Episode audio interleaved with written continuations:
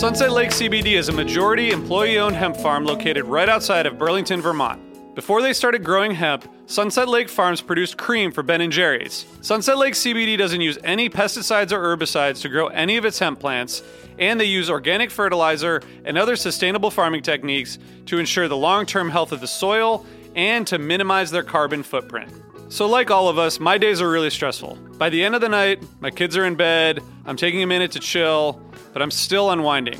I recently started using the Relax gummies infused with CBD isolate, reishi mushroom extract, and ashwagandha root extract. I'm really glad I tried these because they really helped me get ready for a good night of sleep, and I really think I sleep better, so I'd highly recommend it.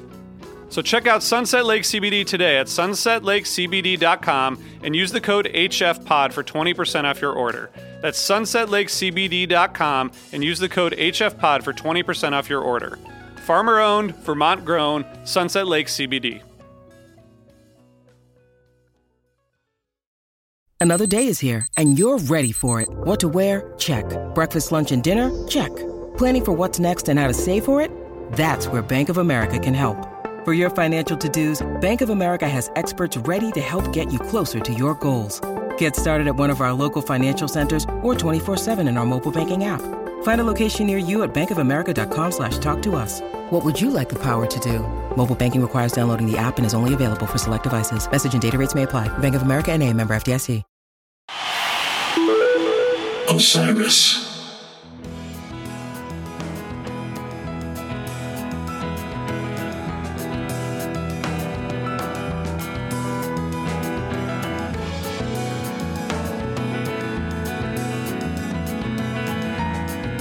Good. It's all good, guys. We are live. Hey, it's the Helping Friendly podcast. Welcome, everybody. We have a we have a great crowd here. For those of you listening, you can't tell, but for those of you watching, you can see that we have two special guests here, James, Gabby. Hey, guys. Hi. What's up, RJ? Hey, uh, thank you guys for joining. Um, for for Osiris fans out there, you may have heard this week that we announced a new show that was created by James and Gabby called "We've Got a Band," and um, the whole season will be distributed through Undermine. Undermine presents "We've Got a Band," and hopefully, this is like a multi-season show that then spins off into its own its own show. But our friends at Section One Nineteen helped us get this going, and so we dropped the trailer this week, and we have two episodes I think that are going to come out on Wednesday, and then a bunch more after that. So. Um, James and Gabby, thanks for doing all those interviews. And um, I guess I wanted to just start and just ask where the idea came from and, and why you all decided to to pursue this uh, this perspective on on the Phish community. Yeah, I mean, uh, I think it it started just as like a little bit of gossip. Like, did you see who was at the show last night? And kind of developed into like, oh my God, there are a bunch of people we recognize here. Uh, wonder what their show's like. Wonder what they're up to. So we have to. I have to thank you for giving me an excuse to talk to so many cool Phish fans and call it a job. Yeah, it was. Uh, I think we were at. It was the MSG April run, and and Gabby and I were kind of you know gossiping as we do at Fishes, and uh, you know Gabby was like, it'd be cool to write an article where we we figure out like who the different Phish fans are, or who you know are like download secret Phish fans. You know, they're hiding backstage. They're they're like not out and proud. Uh, and then that conversation just it was like, you know what, an article would be fine, but like podcast would be fun. And so then we brought it to you guys, and you guys were like, "Yes, that sounds very fun. Let's do it." Yeah, and and our friends at Section 119 were like, "Yes, we will help you make this." So thanks to them, um, we will be talking more about them. Um, well, we we kind of always talk about them, but we'll be talking about them more on the show. Um, and Gabby and James, you're both you both come from the journalism world. Um, how did you approach these like different than other interviews that that you would do as part of your day job, or like other interviews that you've heard with Phish fans? You know, without and if you if you want to critique how certain people on this video have done interviews with Phish fans, you're allowed to do that. um, but what, what were you trying to? What were you bringing from your own kind of experience, and what did you want to? What did, how did you want to approach that? Yeah, well, this was nice because um, didn't have to hide my personal bias for Phish. You know, I could uh, let that let that be free in the article or in the the news report. But um, this was, I think, more of kind of just um, like a lifestyle, like a, a friendly interview, just trying to get to the bottom of, you know, what it's like to be at a show where everybody knows you.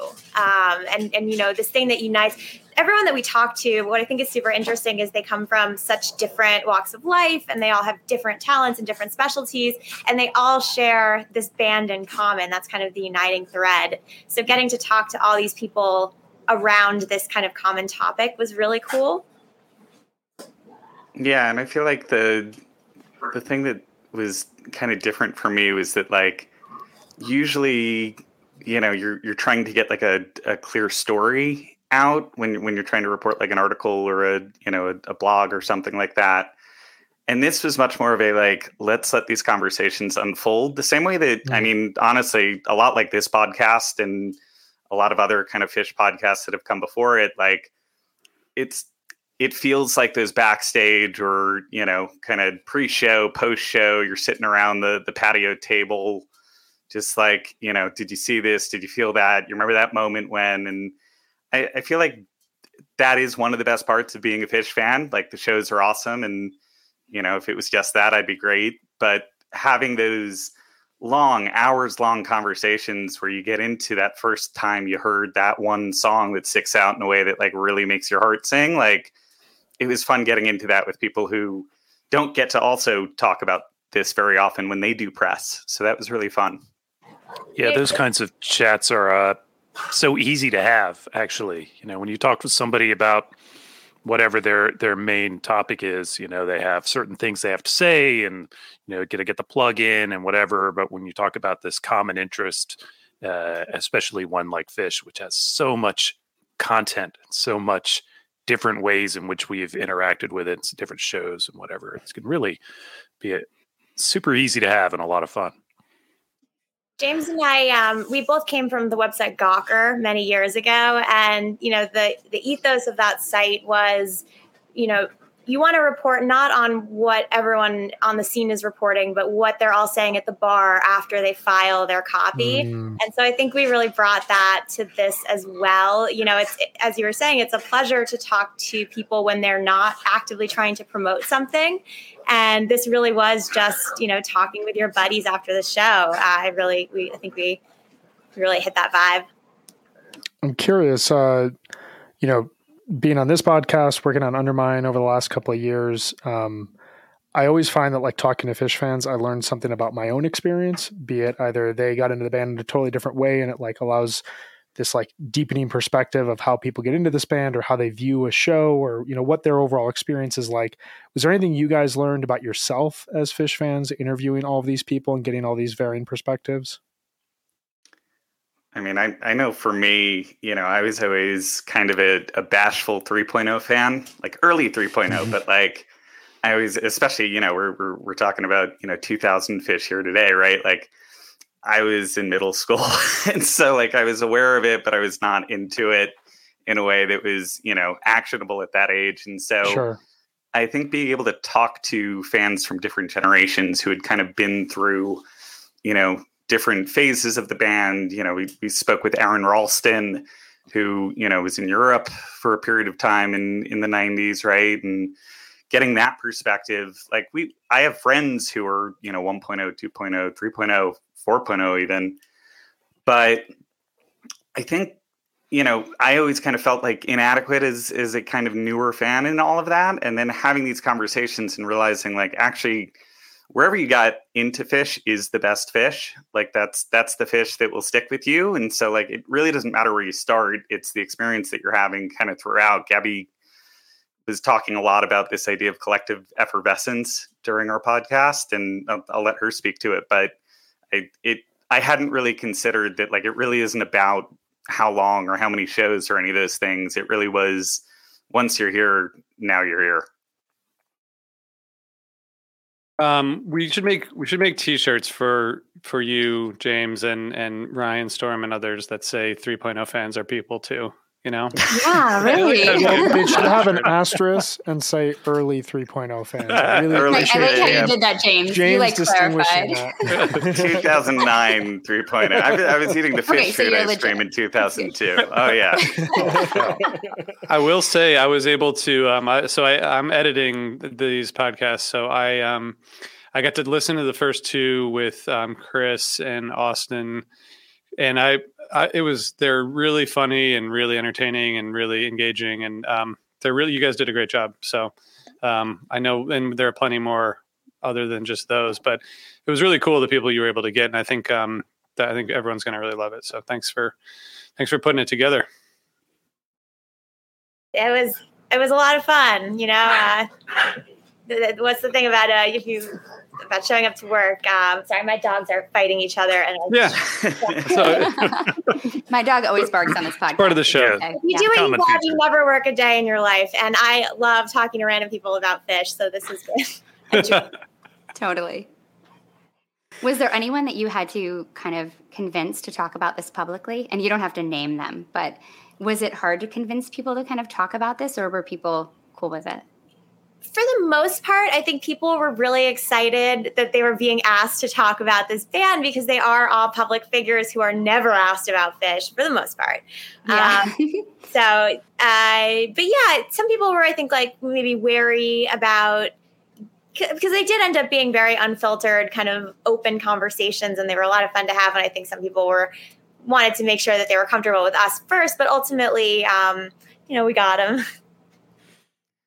There- are a couple who uh, we would like to have, and we have been hounding know who incessantly. I won't. I won't name those names, but uh, they. I, I just want to publicly apologize to their representatives and their, their friends and teams who we have gone through every single angle in order to ask them. Um, and we're going to keep trying because I yeah, think exactly. you know the, the the more we talk with people about this, the more we realize like these kinds of conversations are bringing new fans in. It's bringing a kind of awareness to you know we spent a lot of time talking about the you know misconceptions around drug culture Mm, with the Phish Yeah. stuff, right? And so like there's it's it's cool conversations, and I think we're really excited to have more of them.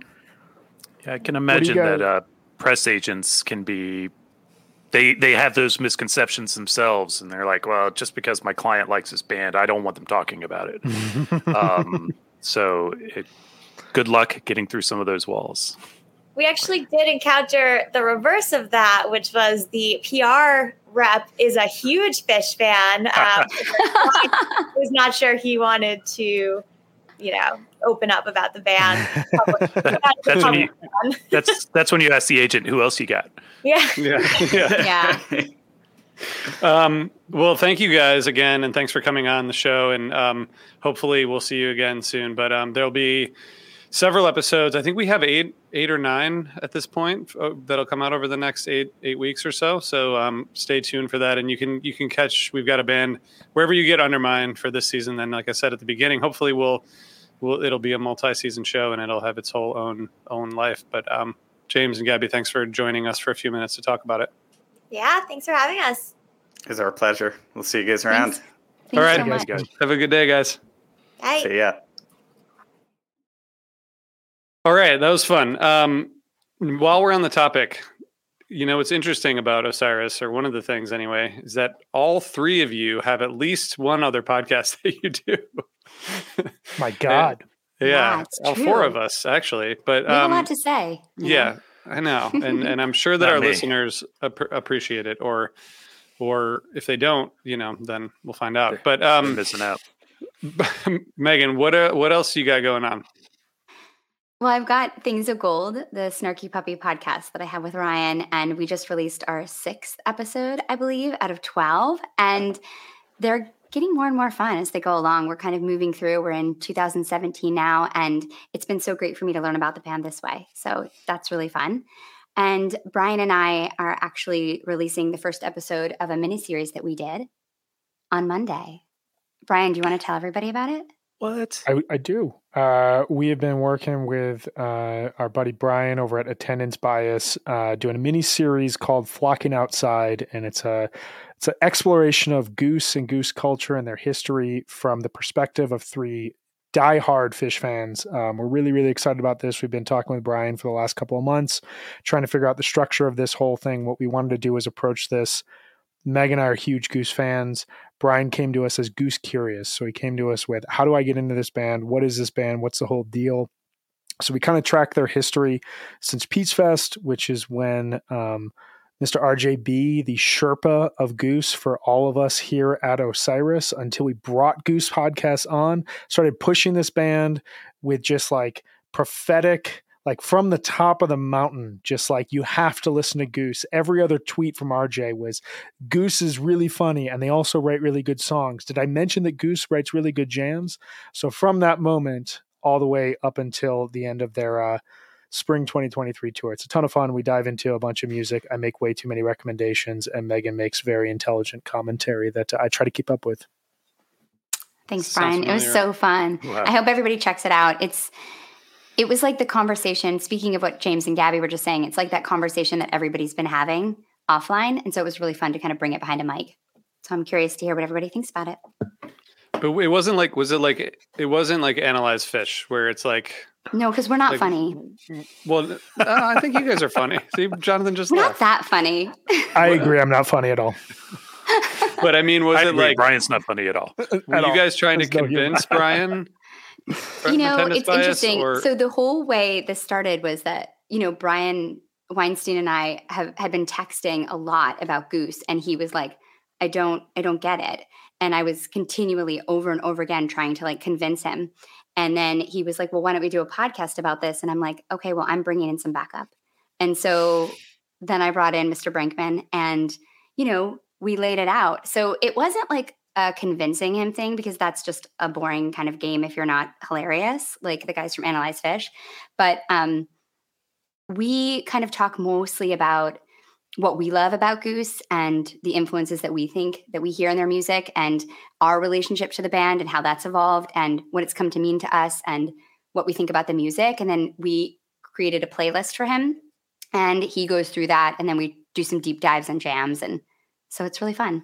Yeah. It'll come what out else? on Monday. The next three Mondays it'll be coming out. So check that mm-hmm. out over at our at, at Attendance Bias. Uh, just an awesome, awesome podcast. Really happy to do something with Brian. Nice. How many other podcasts, Brian? Uh, I have Beyond the Pond as well. Uh, we released our 120th episode. We're trying to keep pace with Jonathan. Um, it's really funny to think back. We started Beyond the Pond right around the same time that Broke Down podcast started. And we've all we've been like tracking it. There were moments of like flurry of episodes, and then both podcasts have kind of just stepped back to like once a month type of thing. But uh, my buddy, co-host Dave Goldstein, and I um, have been doing this thing where we've been comparing different tours uh, to each other, and we found a lot of similarities musically in the uh, spring 2023 tour and the winter 2003 tour. So we take a couple jams, talk, break those down, talk about what we hear in the tour, what we hear about the band's evolution, and then of course it wouldn't be Beyond the Pond without non-Phish music. So we spin it out, and we took this as an opportunity to go through our three favorite jazz records of the 2020s so far, plus like 15 20 honorable mentions because i just can't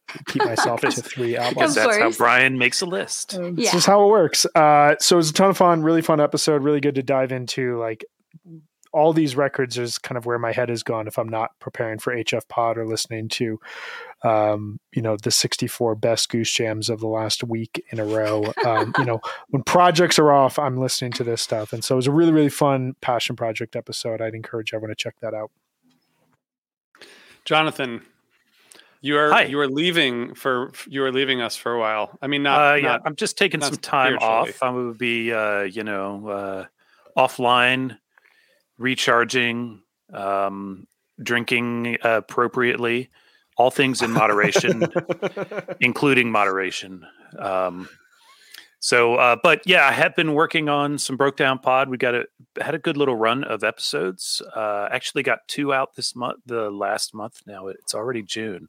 Uh, but let's see, I had James Toth on, Jordan Perry. He's a great uh, Virginia guitar player, finger picker, composer guy. You should check that one out. That was uh, episode 119. And episode 120 was a cat named Aaron Fader, who is uh, he's based in Barcelona He's an American. He uh, is a player, multi instrumentalist, and arranger, and he has been working with this uh, African singer named Siatolno, and is uh, back. He, his his band is backing her, and she is also helping front another band, which is basically the same band called Afro Dead, which is uh, kind of Afrobeat uh, takes on Grateful Dead music, and they're coming to the states actually this that month. sounds cool. Yeah, they got a bunch of tour dates coming. It's a- it is pretty cool. There's a cool version of the other one on the episode that they play, Oh, nice. and uh, yeah, they got a they're playing all over the country this month, and that was a lot of fun to talk to him. And I got stuff in the hopper for when uh, when come back in a few weeks. All right. Well, I just want to address a comment here in the our buddy Neil Landry from um, the great Almost Always There podcast said, "When is the Eggy podcast coming?" Inquiring minds want to know. Neil, I know that we connect around Eggy, and I know we connect around a lot of other music, so we should we should talk about this. Uh, I have I have ideas. At least I have like the the germination of an idea. So let's let's do this because my God, Eggy jams, my God. Um, all right. Well, and I mentioned all these podcasts in the drop today, so that brings it full circle. Um, and okay, we should talk about this show. So we're talking about 2000. We've reached the end. At less than a month after the show, we're going to talk about Phish takes a break, and they never came back, and that was the end of Phish. And um, it's just crazy, but um, so that makes this even more interesting. Um, there's only four shows from 2000 on LivePhish that have been released.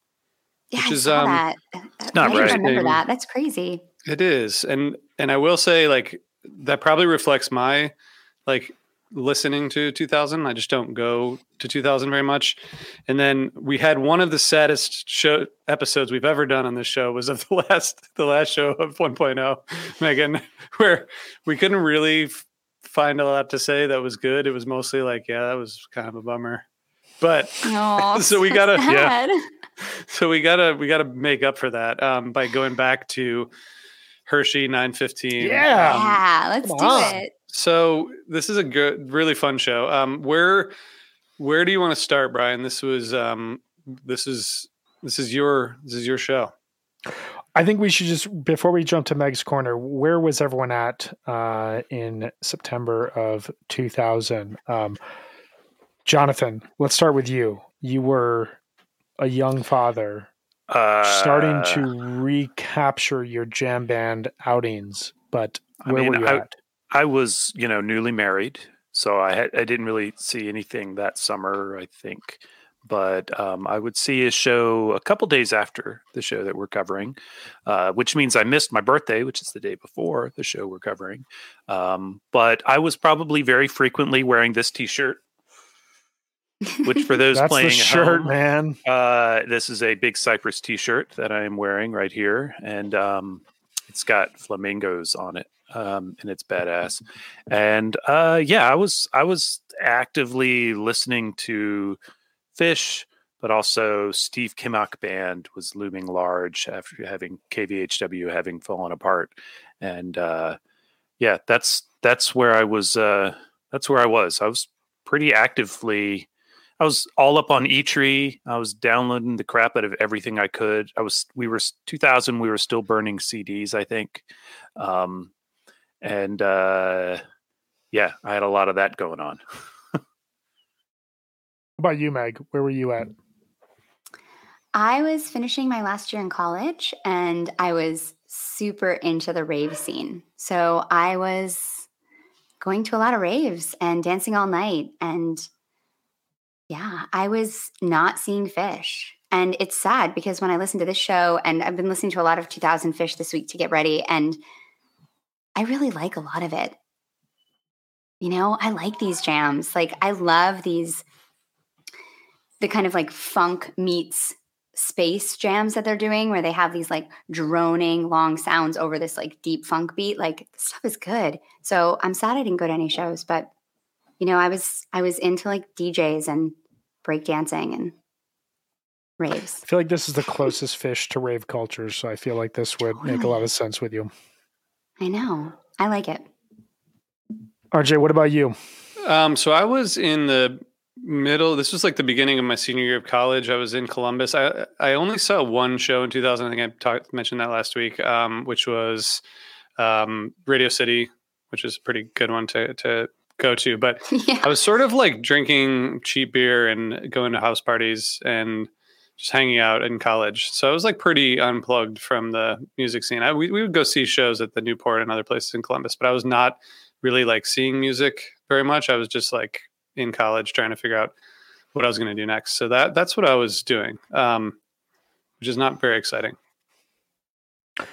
I mean, it's pretty exciting. I mean, it Being a was- Senior in it was college is like really Sounds exciting fun. and fun. hmm What about you, I remember I remember exactly where I was for this show, even though I did not consume this show either in the moment or until years later. Uh, I was in the hospital this night.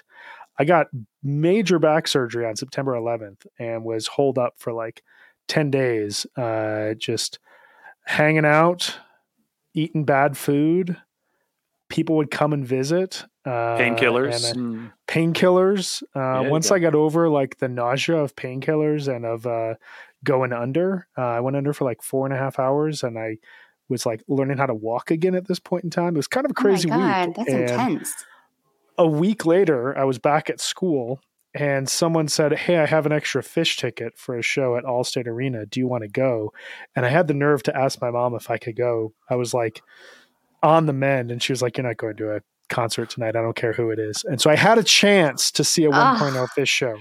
But I blame it on my mother. I couldn't. I couldn't attend it. I could. I couldn't attend it. But yeah, You just didn't have the spine for it, Brian. oh, oh. You know, you've told me that your mom wouldn't let you go to your chance Makes to go sense, to 1.0 doesn't show. it? And now Yeah. the context, I'm starting to understand more. I wouldn't let my kid go either. Like No I was. I was pretty beaten up. I. Uh, yeah. So I got two plates and four screws and a bit of my hip fuse fusing everything together. So um, it was uh, it was a fun time. It's just started sophomore year of, of high school. Let me tell you, going to homecoming like three weeks after back surgery is super fun. It's awful. All right. Well, on that note, um, Meg's corner is next, but first, um, I guess before we do that, there's something else in the in the outline here for Meg's corner today. Brian, Oh, do you, no. do you know what it is? I think I know what it is. Do you want me to start? Do you want me, do you want me to I count you you- guys in? Yeah, can you count us in? A one and a two and you know what to do. Are you guys gonna sing? Oh, it just started. Nobody wants to be the first one with the note. No. no one wants to. Happy birthday to, to you. Oh God, guys, come on! Yes, it's like a barbershop quartet. Happy Birthday. birthday Oh, it's Two. Come on, someone do this. I'm- we need a click track, Happy guys. birthday, Dear Dear Megan. Megan. Sounds Happy good. birthday to you. Oh, thanks, guys. I don't know. I feel like Jonathan and Brian, if you worked on it, you could actually like do a really good job at Yeah. that. You sounded good. I don't know about you, RJ, but No. Brian and Jonathan, just- you guys. If we good. if we worked on it, We work I'm on yeah, mostly if you just- worked on it. like maybe I'm if we sang staying in the background. together. I'm more of- of Yeah. like a more of a promoter, you know. Um, Thank you, thank you, guys. I love you. Thank you, You're the Neil. best. all right. So, Megan, what, what was going on in 2000? I know that Phish took a break, but anything else happen? Yeah, I mean, they're going to play about 50 shows, which I was kind of surprised at when I looked at the number. I was Fucking like, wow, lazy. that's. Yeah, I was like, that is so lazy. What are you guys like bummed out or something? No, they, I know- think they they they. I, sorry, uh, I'll let you carry ahead. on in a moment. It the way these kinds of calendars are laid out, the first part of their year was mapped before Big Cypress happened. Mhm. right? So it was only after Big Cypress that they were like, "Why are we doing this?" Yeah. So.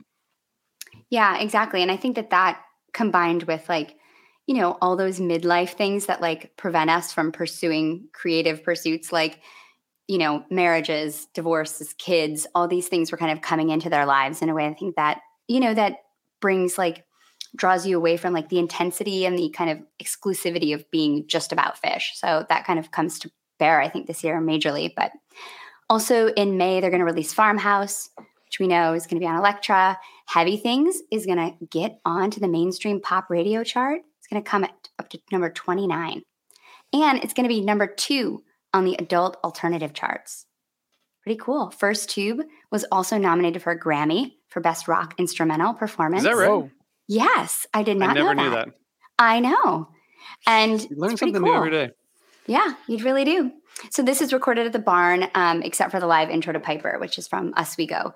And there's also going to be a Japanese version of this album, which is going to include Driver and Mountains in the Mist. Um, Ryan, Ryan Storm, yeah, exactly. Ryan was talking to me when I was recording with him this week for Snarky Puppy podcast at like 8:45 at night, and I was like hanging on for dear life. So yeah, Ryan, it is tough. It's tough to have a family and do all this. Someday you'll know.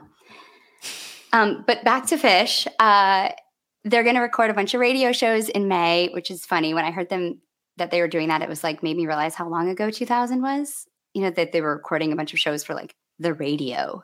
You know, the Mhm. real radio. Um, then they're going to play Radio City. They're going to record a show at the Roseland Ballroom, which is going to be recorded for Hard Rock Live, and that's going to air in early July. They're going to then play seven shows in Japan, including one of my all-time favorite shows, Drum Logos. Then they're going to come back to the US and they're going to do a tour in June and late June in the Southeast, the Northeast, Canada, the Midwest. They're going to tape for Austin City Limits, tape a show for that. And then they're going to announce the hiatus that summer. In August, they're going to release Bittersweet Motel. They're going to appear on four different covers of Entertainment Weekly. And then they're going to have their I have all four. tour. You have those, right, Jonathan? Yeah, they're in an attic in the in a box in the attic. You didn't bring them 'em. for today? Come on. I, I'm a busy man. I got a lot Okay, going on right now. true. You're going away tomorrow. I'll forgive you. You can bring them next week if you have them. Oh, you won't be here because you're on vacation. Okay. In a regular week, you still wouldn't have brought him, Jonathan. Sorry. Sorry to call you out. It's because I'm a busy man. Fair. It's Just make sure you get them for the 2004 episode, okay? Yeah, Uh, no. Perfect. yeah, and then that's kind of how it ended. You know, ends famously at Shoreline. Um, Brian's point here uh, that this might be the most traditional focus actual promotion Phish ever did for an album. It's just really interesting the timing of of the album release Right? and the the huge push around this, and then it's like, And then they're you like, later, we're done. we're done. out. He's It's not wrong. Phish, though. They kinda they kind of did this in '94, but they were young enough and like anti hmm everything enough that they didn't do it with any real commitment. Right. So they put did Yeah. a video, but it was ridiculous. They did some radio, but you know it was either like Purple Dragon straight ahead, also weird, or you know not. But you know the stuff they did in 2000 was it was great. Actually, it was really cool to get. Like you know, you mentioned some one of you guys mentioned earlier. There's only a few shows on LivePhish, but there's a bunch of good recordings come from radio or television Mhm. uh, performances that are really really great to listen to and um just to a lot of great interviews that are available on re-listen from that May uh, um, kind of radio blitz. It's just it's it's kind of a fascinating year in that sort of standpoint. But it is wild. Like I'm just thinking about the time between them leaving in Au- October 2000 and coming back in December 2002. Like a normal band doesn't say that they're taking a hiatus for that time gap. Like it's pretty. Yeah. no it's it's like pretty, they like- come So back true. they're like new album we're gonna tour now Like, exactly like like perfectly the distance between farmhouse and round room is like a pretty standard album dist- different distance the only difference here is that Phish didn't tour and so that like was this notable gap but yeah it is weird that there was such a push and all the while they were kind of in the back of their minds like i don't think that we want to do this right now i think we want to do other things so it's there's a lot of push and pull this year So, um, sorry, Jonathan, were you going to say something? Nope. Okay, Brian, um, because RJ. we did so much promo of and talked about so many awesome other podcasts, and as much as I love your this year in pop culture, can you just say that it sucked so we can move get to the show? i can actually rj it really sucks i'll agree with you there's um nothing redeemable just give us the number It's- ones yeah, number one the at number least. ones off each I Okay. love this. I want to hear. I actually like the music number one, so this works. Uh, number one TV show is Survivor. Just Mm, Hang it's probably going to be that. way I'm here for that. Right? i still watch it It's, it's probably still number one. Who knows? it's it's not but it's, it's Okay. it's still good It's fun. number one for music is Madonna's music, which is actually a fucking bang Yeah. Slow nod good. because I'm sure that there are like way better Madonna songs out there, but you know, it's a pretty good song. Um, I will fight for like a prayer. That is my jam. Uh, Oh, and yeah. number one Uh, the movie is um, is uh, Bring It On, which, which was um, The a cheerleading movie. that I didn't see. Mm, consider Did it you see brought. that? Oh, that's a good movie. I've seen that a bunch of times. It's kind of fun. It's Um, probably fun. Thank you, Brian. Thank you for doing that. That kind of get that kind of gets everything across, really. It does. It's just Yeah. it's September. I will say the most interesting thing that happened on this day, other than me being in the hospital and Phish playing Hershey Park, is that this was the opening of the Sydney Summer Olympics, Okay. Oh, which happened in the oh, fall. It was also And- the day after my birthday. Okay. Also, And- the day after your birthday, that again. and, And everybody was born this year. celebrated the day before. So with a really good Phish show and really good Phish show. Yeah, seriously, you had it. I Um, didn't go. Friday, September 15th, 2000, Hershey Park Stadium. Um, the set one is First Tube, Gotta Jibboo, Corinna, Birds of Feather, Windora Bug, Run Like an Antelope, Golgi, Bittersweet Motel. It's kind of like a half tab set, half Phish set, um, which is interesting. We didn't, we, there is no, I think Mike Lon Memo, who did the Daily Sound Check podcast, he found all the all the sound checks, and I looked, and I do not think this sound check exists. G4J into mirror in the bathroom, throwback to our 98, 98 Yeah. show and dog log. Um, so okay, first set. This, um, I mean, my I guess my perspective is this first tube it d- debuted, you know, in '99, but it kind of became a staple by 2000. They played it so much between '99 and 2000, and it's just cool that they introduced that, like, you know, quite a while ago at this point, and it's still a staple right now. But this like first tube Jibboo, like the Jibboo has like a lightness to it that even though there's like loops, it just feels so much lighter, I guess, than like 99. There's like a buoyancy mm-hmm. to it. And Yeah. I guess I want to ask you guys, do you think they might have been feeling like the pressure is off now that they're like announcing that they're taking a break? I mean, I think it probably gets more heavy as they get toward the end of the tour, but there's kind of a lightness to this show, at least in the first set that I was a little bit um a little bit surprised by. Yeah, you know, we covered kind of. You mentioned earlier the the discussion of the the last show, but you know we've covered like the final stretch of shows on here as well, and it and it does get dark uh, and weird. Uh, but I think at this point, it's they're they're having fun. I think they're almost surprised about having fun, and it might be the the the pressure release. The end isn't like a week away so they're still they still got a mm. little bit of room to play and they're having fun with it and it really like conveys completely on this show Yeah, I, I mean, I'm a, I've grown to be a big fan of 2000. It was the first year when I got into Phish where there was almost a sense in at least the parts of the community I was talking to, they were like, ah, 2000, they were done. Listen to everything 99 and before. And then like I finally went back and listened to a bunch of 2000 shows. And I mean, there's a stretch from 628 to 74 that's up there with my favorite Phish of all time. Um, there's uh, that the the Deer Creek run obviously has some great stuff, but yeah, when you get to the fall, um, the stretch from Great Woods through Kansas, uh, which is 925, which was my backup pick for this show. Pretty much every show in there is hot. Uh, RJ and Jonathan, we talked about 917 a few years ago, which is a really good show. Um, the Darien Lake show, which was released as LivePhish 3, is a mind bender, huge jams and Suzy and Drowned and an amazing, amazing Albuquerque, great Reba as well.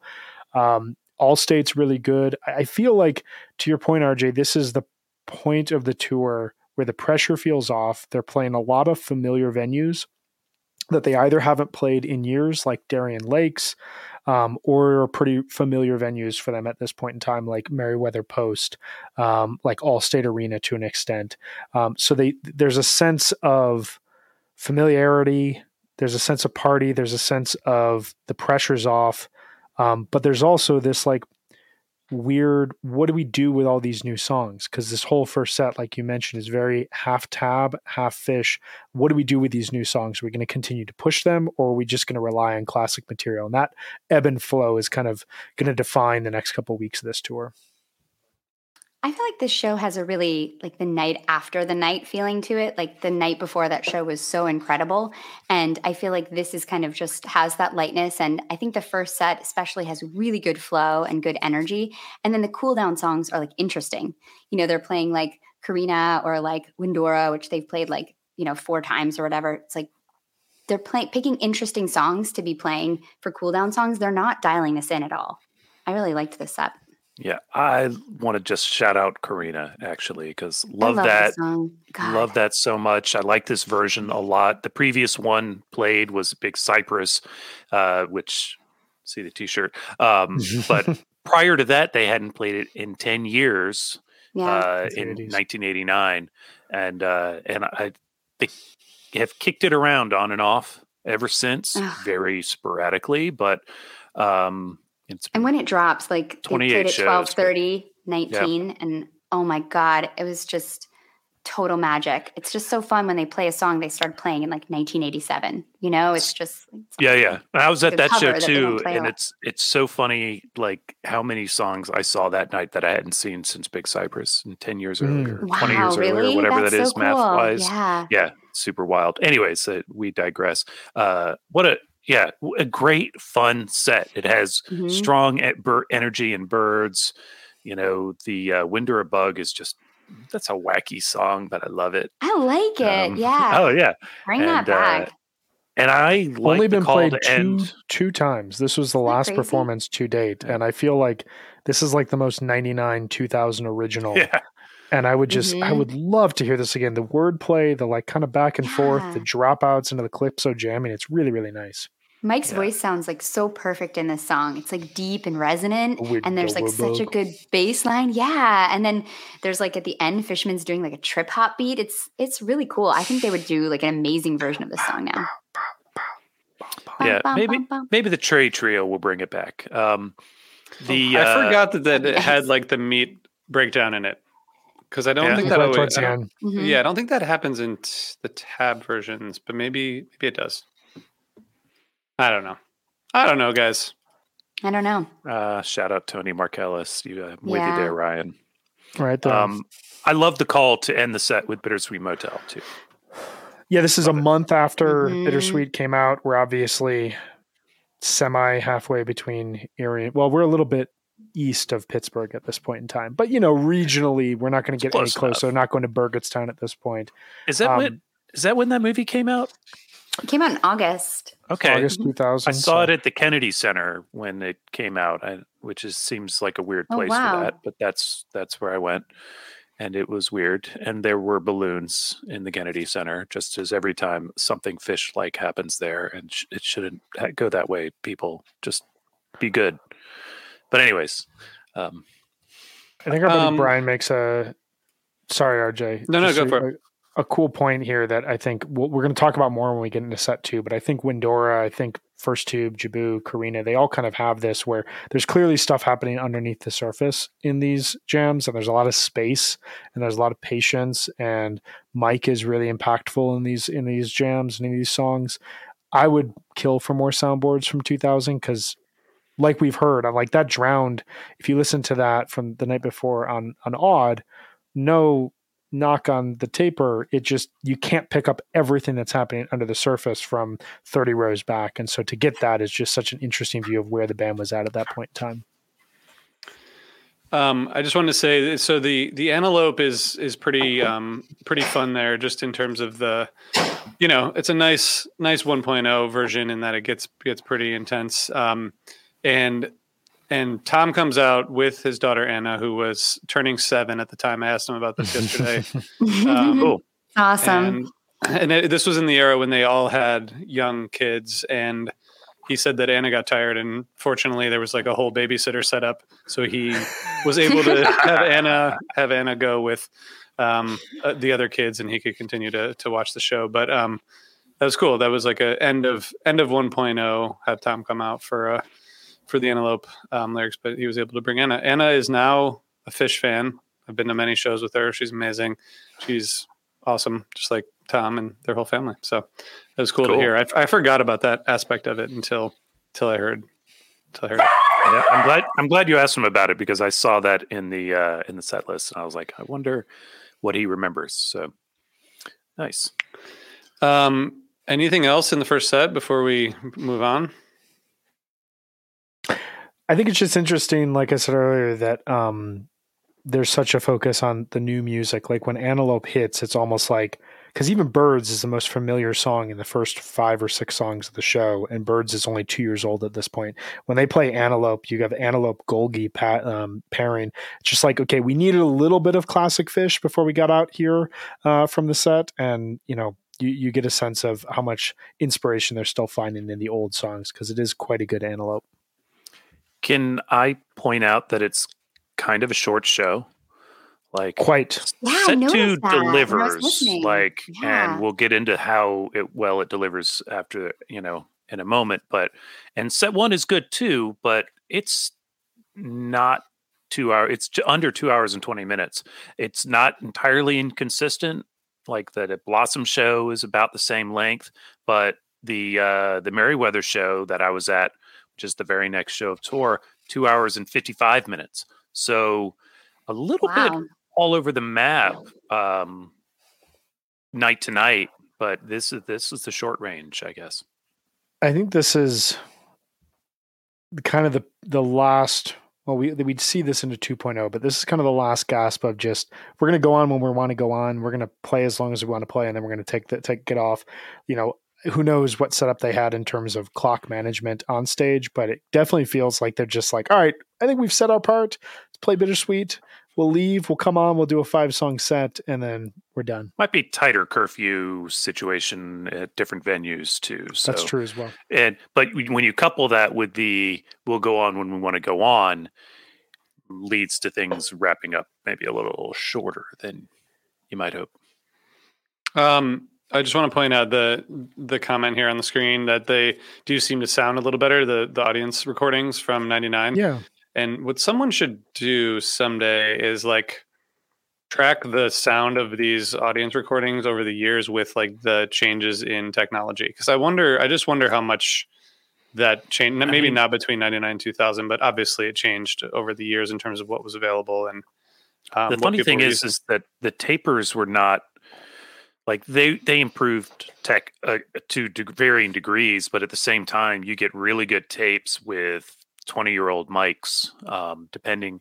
True. it's it's all about placement it's about the room it's about the pa so you know you can some rooms you can't make a bad tape.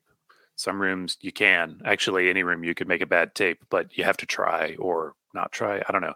You have to really fuck it up um but if you take the same rig and you put it right behind the soundboard in every room it, it's it's going to sound like that room on that night Yeah. Yeah. All right. Let's take a quick break and then we're going to come back with set two. Thank you. Ever wonder what a punch from Elton John feels like? Or how you'd cope with having turned down the chance to be in Nirvana? Or what signal Keith Richards gives when he wants you to get the hell out of his hotel room? Fans of Too Much Effing Perspective don't have to wonder because they've heard these exact stories and a jillion others on our podcast. I'm Alex Hoffman, former tour manager for Radiohead. And I'm musician and comedy writer Alan Keller. On the TMEP show, we get guests like Nancy Wilson from Heart, Jeremiah Fraites from the Lumineers, and Modern Family's Julie Bowen to tell us things they may have only shared with their therapist, clergy, or a TMZ stringer.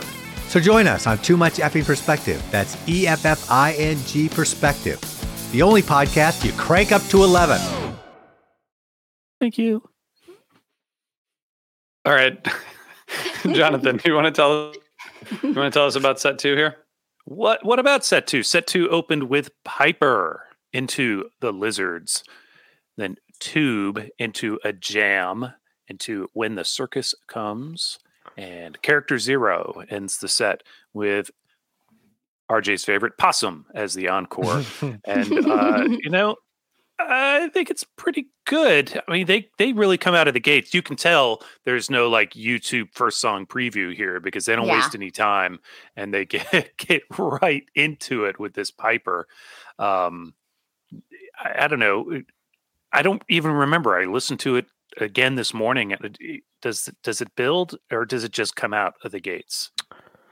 It's a slow build. Um, it's a very classic 2000s Piper. Um, you know, I was thinking as I was listening to this, just how many great versions are throughout from like Mhm. 99 to 2004. Like this is really just, and they, this is a song that spilled over into 3.0 and there's been great versions, but this is a song that really bridged, bridged the end of 1.0 into 2.0, where when they played this, they just played standout versions of the song.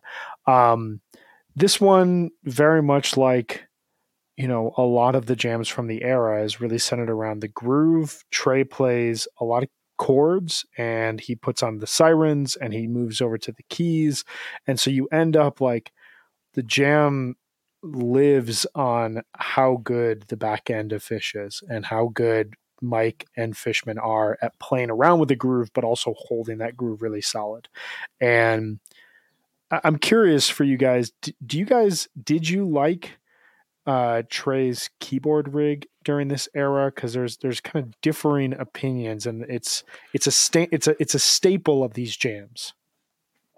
Sometimes, um, I, I I think largely I did. I thought that Trey was digging for something creatively, Yeah. and it, he was doing he was doing something different himself, but also opening kind of like he did with the drum kit, but differently, opening the Mhm. floor to other things from the rest of the band too. So you know he wasn't trying to compete with Page. He was you know playing samples and doing stuff that Page wasn't really doing. Um, and I, I think it I, I think it opened the sound up in interesting ways. RJ, would it, would did you were there? What do you think? Yeah, I mean, I I think um, this is when I was listening to it this morning. I was thinking like it gets, things start to get really kind of serious in here, and it almost reminds me of like a summer '95 jam in places. It gets Mhm. like Mm-hmm. very dissonant, cacophonous. It's sort of like there's like a lot going on, but but Mike is much more like Mike is like very dynamic over the kind of noise um, that it, it just it's it's really interesting. It's a really interesting jam. I think like us again, not to you know go say this again, but I think a soundboard of this would be fantastic. Oh yeah, Yeah. no. It's when Brian was talking earlier about the need for soundboards and cited the Darien show. I'm thinking I'm thinking the whole time about this Piper and the things that we're not Yeah. hearing because we're hearing great stuff. There's there's so much more here, I'm sure. There's Yeah. stuff right before the fade out where it sounds like 3 a.m. at Big Cypress, and like getting that in just pristine quality where you can actually know all the stuff that's happening below the surface and what they were hearing. Because Hershey, there's a comment from Incredible Perp that it, it's like Dick's East. It's this big, mm-hmm. It's wide huge. open stadium. It's a and- stadium. Yeah, Yeah. their sound just like drifts out, and it's a cool place to see them. Uh, I saw them in 2010. It's a there's a lot of space. You move around, but like there's a lot of space, and that I think is getting lost a little bit here in the tape. But Meg, what are your thoughts on this Piper? Yeah, I love it. I feel like you can tell right away that they're just like ready to get weird and to like get out there in the jam. Like they are not wasting any time. And I just love that kind of droning, hypnotic feeling and how the drama of it just builds and builds. And I think Trey on the keyboard really works here. He's like adding in all these layers. I felt like this jam was like, this reminded me like how much I like 2000 Phish and how I need to listen to more of it. Like this, there's like the combination of the two kinds of jams that I like love from 2000 Phish, and that's like the ones that sound like this tube, where like it sounds like 97 and 99 like had a baby, where it's like this funk and then like weirdness over it, or this kind where it's like really hypnotic and droning and like you get lost in it. So this set is so perfect because it has both of those. I, I want to say more about uh, Piper real quick. You know, Brian, you alluded to it. In 2000, Piper has a big year, and if you look at like the Mm. jam charts, it's there are blocks where every single version is a jam charted version, and there's only one other year where they do that, which is 2003, where it's just huge blocks of great versions of Piper. And in December of 2003, I named my baby Piper for that reason not because of jam charts, but because 2003 was a good year for Piper. 2000 was a great year for Piper as well, and this this is just one example of many. And uh, yeah, get your 2000 Piper projects going, people, because there's just such good music coming under the Mm. name of that song. You And had a 2000. tube. Didn't you have a 2000 Piper project? No, no. Okay. That sounds like work. No, I'm talking about your. You have a child named Piper who was not born Yes. in 2000. No, she was born in 2003. Okay, you had a 2003 Piper project. Um, the one thing, I, I, there's a sorry, I promise I'll stop talking about the releases, but there there are a lot of live baits that have summer and fall 2000 True. jams on them, and I don't know if someone somewhere has a spreadsheet of all the live bait releases with that you could like sort by years. But maybe I'll do that like when I'm when I retire. But um, they they do they have been releasing Do it on the train. live bait. you can do it on the train. But There so there there is stuff out there. There's like the the Mango Song Jam from from Meriwether. There's like yeah. some Toronto. They stuff. just I mean- released a Piper on the most recent live bait from uh, right outside of Denver here, the uh, 927 show, which is a really Right. good September 2000 Piper. A little bit more like straightforward groove than this one is. This one's a bit more atmospheric, but still really cool to hear that. That in the gumbo. By atmosphere, you mean Mm. which I like. Um, okay, so lizards, and then this tube into jam, um, which is again noted by our friends at Phish.net. Um, so the jam is. I was trying to figure out is the jam after the the jam because there's a jam in tube Because the song and then it kind of goes back stops. into tube. it- the song is basically over. Yeah, they, like, and then they stop, pick it up again. and it's like like almost uh, like Dayton '97 like when they pick up the jam count, post. and then they're like back to jamming. back Yeah. to jam. Yeah, That's like jam. the, 'Cause there's an, also a jam in tube. there's Yeah, a jam in tube, but it's only it's awesome. it's only an eight minute version. It's like seven minutes and fifty seconds of tube, but um, you know, but it's so it's it's like two sides of a coin. Like the Dayton one has that amazing, like you hear Trey go, "Do you want to start that jam again?" And like you, Yeah, you yeah. know how excited they were, like for what he they. was talking to me, and I was like, He's "Yes, talking to you. do and it, you're like, yeah, dude, just just Do do, it, that. Um, do it." Whereas this, like the tube ending is initiated at six around six thirty. At seven fifty, they're done, but there's still the sirens, and those just go for like thirty Mhm. seconds, and then they come back, and And you you can know at just that point, picture them looking at each other. Okay. you like it? You like it? I don't want to play a song. drop right back in. Yeah. It's so good. Oh, it's so, So good. good. It's like Fishman is just like pushing the tempo like right off the bat, and there's like this sped up funk like already. And like two minutes into the song, it sounds like faster and more funky. And Tracy's using like weird effects, but like three minutes in, and then they lock into this like melody. And this is that moment that I'm talking about when these two amazing years of Phish have like a baby because it's like super super funk on top of like all the like weird siren droney effects and it works so well. It sounds effortless like it's really good. I love it. And then like when Page shifts into the piano it's like the whole jam just like just turns like slowly and all of a sudden they're in this like total mood shift and it just turns into this like driving like dark train. This is so good. It's one thing I- that I'm we pictu- well, I was just gonna say, I'm picturing if we had a if we had a good meme maker, you could have like two two years and a baby with like a picture of Trey from '97 and a picture of Trey from '99, and and then this and then this in a crib. Um, maybe i'll ask ryan sturm to make that for me Does yeah, he do memes? Madison he must know someone would do that. I mean, yeah. Yeah, somebody exactly. Ryan generation, like that's what the youth does. The youth. these days. That'll Sorry, my sorry, birthday Brian. present. Brian, I think you were gonna say something that was that had actual words. Ryan was going to just start, describe a different meme. He's I was on no, it. no. I just um, I, I just I, I find it fascinating that Mike is like the center of of of these jams. Like every time I go back and listen to it, it's it's the era of Phish where Mike is like holding everything down, but he's also front and center. Um, I think also you know Maggie made the point of Page going to the Baby Grand, and it just just as we're leaving 1.0 here in this series, I and the next 23 episodes are all going to be either like hiatus or 2.0 or 3.0 stuff. It's all it's going to be a very different side of Phish. Like we're leaving the 1990s behind, we're leaving the 1.0 era, and it it reminds me of the episode that we did on 93 uh, 826.93 about two months ago at this point in time. And one of the things we talked about was how important Page's grand piano was Mm. to not just the playing, but also the jams and how it like adds this um, foundation in a lot of ways to the band's jamming. And you heard this in 94 in that Bozeman tweezer we did, in 95 in that super high energy show. As we moved on, like like Page would move more towards the clav, he would move more towards the organ to try to give atmosphere and to give additional funk notes and staccato ideas. But when he goes back to the Baby Grand, it just ties us back to Phish being a classic rock band, like being a rock band, like improper, but having this ability to tap into space and atmosphere and experimental playing where the baby grand doesn't take away it's not like it's all he knows how to play and the other keyboards would add more sound it adds a texture that like sounds so much like Phish to me and i just i love it Mm, Melodic percussion. That's what a piano it. does. exactly. Um, well, okay, so we're getting toward the end here of this show. Um, is there?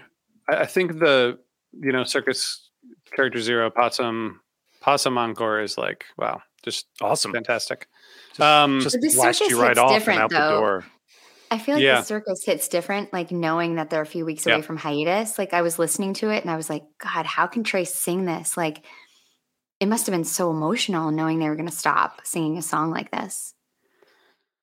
Yeah, I mean, Maybe maybe, he was the just message. like, yeah, yeah. exactly. So, how how do you guys think they were like feeling at this time? I mean, it's impossible to answer, but just how how would you, if you had to guess? Or was I've- it like this summer when they were coming off a couple shows and they're like, is this the right thing that we should be doing? Or I don't know. I or I don't know. I feel like how could you play a, a show like Darien Lake and then this night and be like, yeah, we should probably stop doing this. You know, it's just like it shows how much was going on for them personally that they could still play this well um, and still want to end it or take a break. I mean, it's not that. It's not like later. You know, No, it things doesn't weren't like that. Mm-mm. gr- perfect, great, but it was also they were, you know, they felt like they had hit that peak and didn't know where to go up. And previously, Yeah. in say 1996, Phish had hit the peak at New Year's before. They they just kept kind of pushing and doing the thing. But you know, here they are, a few years older, and uh, they I I think they just I mean, they felt like they needed to just kind of step away from it to let it let it find its own new space and uh and so I think that I think what we were saying earlier, RJ, is that I, I think there was at this point in it, they're they're good with this decision. They're happy with it- this decision. like they them. see a way out. At least those who most want this to happen. I would be interested to hear Mike talk about his feelings on this because Mike has always been when Phish was at its worst i'm going to just say there are times when Phish has been at their worst. Mike has usually not been the problem. Mike is always delivering during those times. Mike i don't i would be i've never i don't recall reading anything from mike saying yeah well i feel like we kind of maxed out and we needed to just stop and just you know figure out who we were as humans and da da da da. I never i don't remember him saying that. That's not I, that's not a mike sort of thing to say. I think mike uh, was happy to develop other projects because you know he that's who he is and he has his own voice that he wants to express that doesn't always come through in Phish but uh i, I yeah mike's rock solid with this band and uh otherwise though yeah i think that they were they were like this is gonna we, we can still play we're gonna do Yeah. good shows but we need that break So, okay, so we're next week we're going to be in 2001, and then the following week we're going to be in 2002. So we have two weeks in a row of of non-Phish. So we've made it through from 1983 to 2000, and um, I'm proud of us for actually doing this with some touring in the middle. Um, what do you guys? What, what's your one takeaway at this point um, in terms of where we are and and the end of 1.0 from doing the project? I- think for me, you know, to think about this band at this point in time and the arc that they went through, um, I've always thought of like a, the narrative uh, naturally ending at the end of 1995 and something new having to be born. And at this point, you know, going fast forwarding from 95 to end of 99, the big Cypress Festival, and then what 2000 ended up being, it feels like the second chapter, but it also does feel a bit abridged um, because I don't think that we get like a natural conclusion to this era, honestly, until they end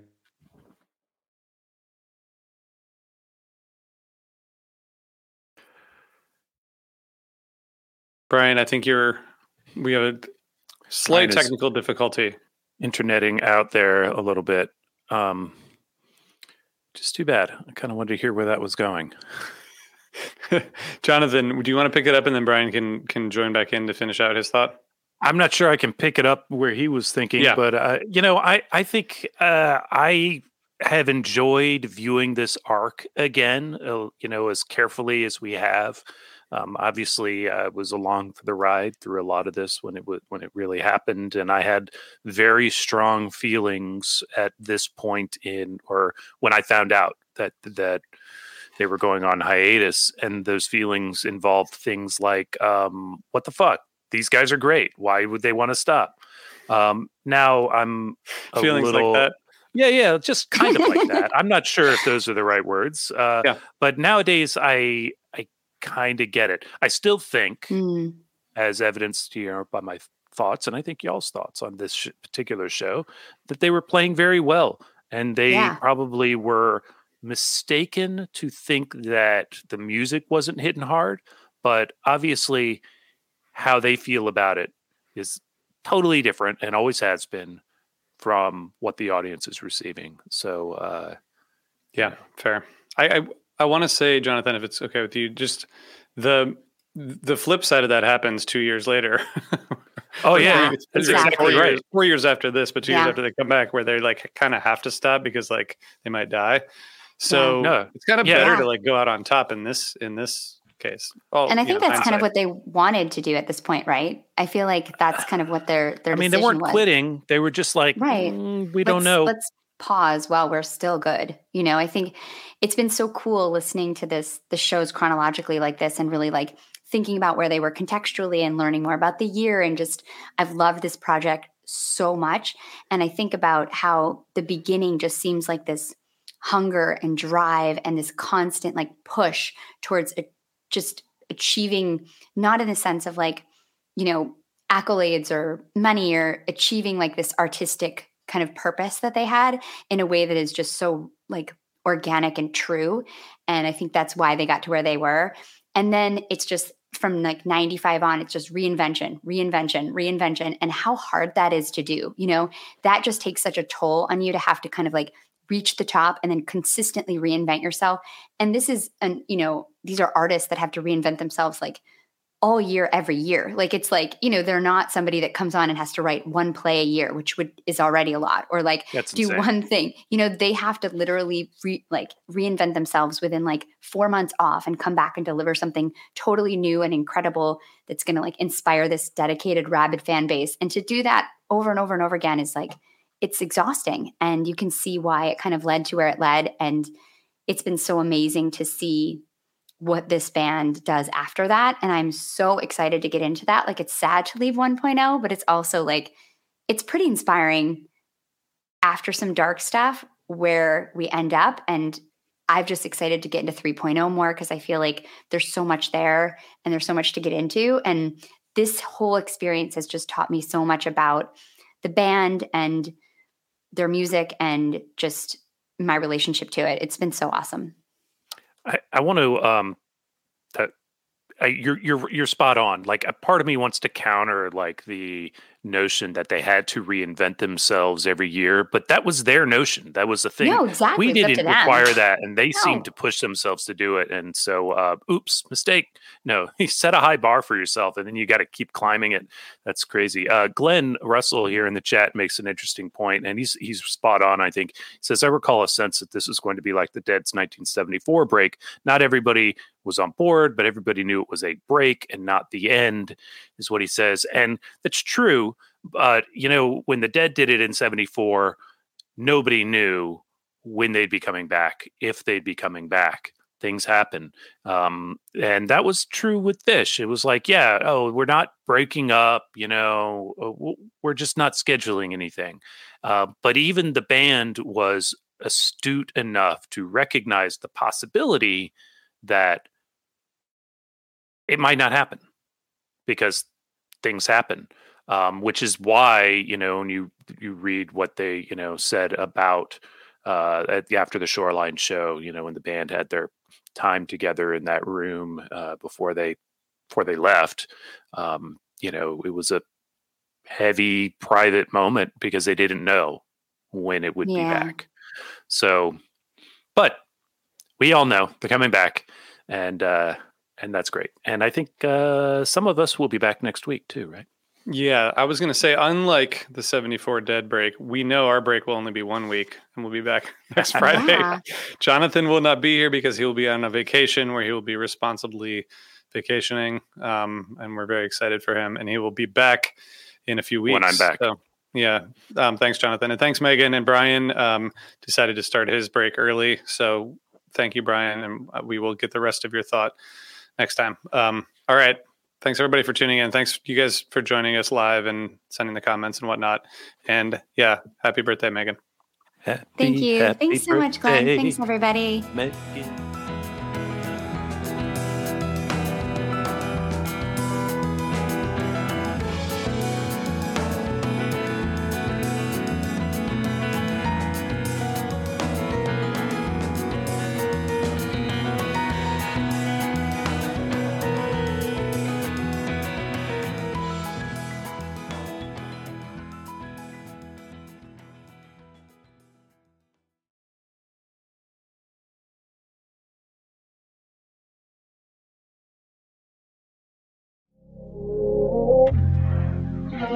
This is the story of Whitney Houston. This is the story of Kurt Cobain. Of George Michael, of Otis Redding, of Amy Winehouse, of Michael Hutchence, Bob Marley. This is the story of Prince. It's a new podcast series about how they died, why they died, and why we're still talking about them so long after.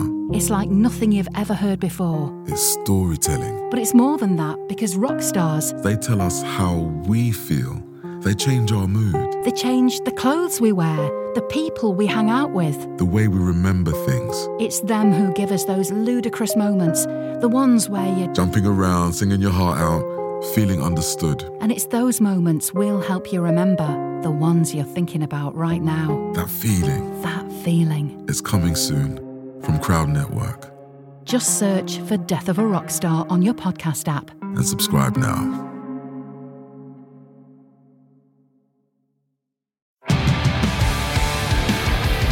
What's up, everybody? I am Finn McKenty, host of the Punk Rock MBA podcast, part of the Sound Talent Media Podcast Network. My podcast is all about doing what you love for a living, and every week I sit down and talk to people who have done exactly that. For example, musicians like Tommy from Between the Buried Me, Matt from Periphery, Lil Lotus and Shinigami, among many others, photographers, artists, designers, YouTubers like Glenn Fricker and Sarah Dietschy, and I unpack exactly how they got to where they are today with the goal of helping you do the same. So if that sounds cool, you can listen and subscribe at soundtalentmedia.com, and I'll see you there.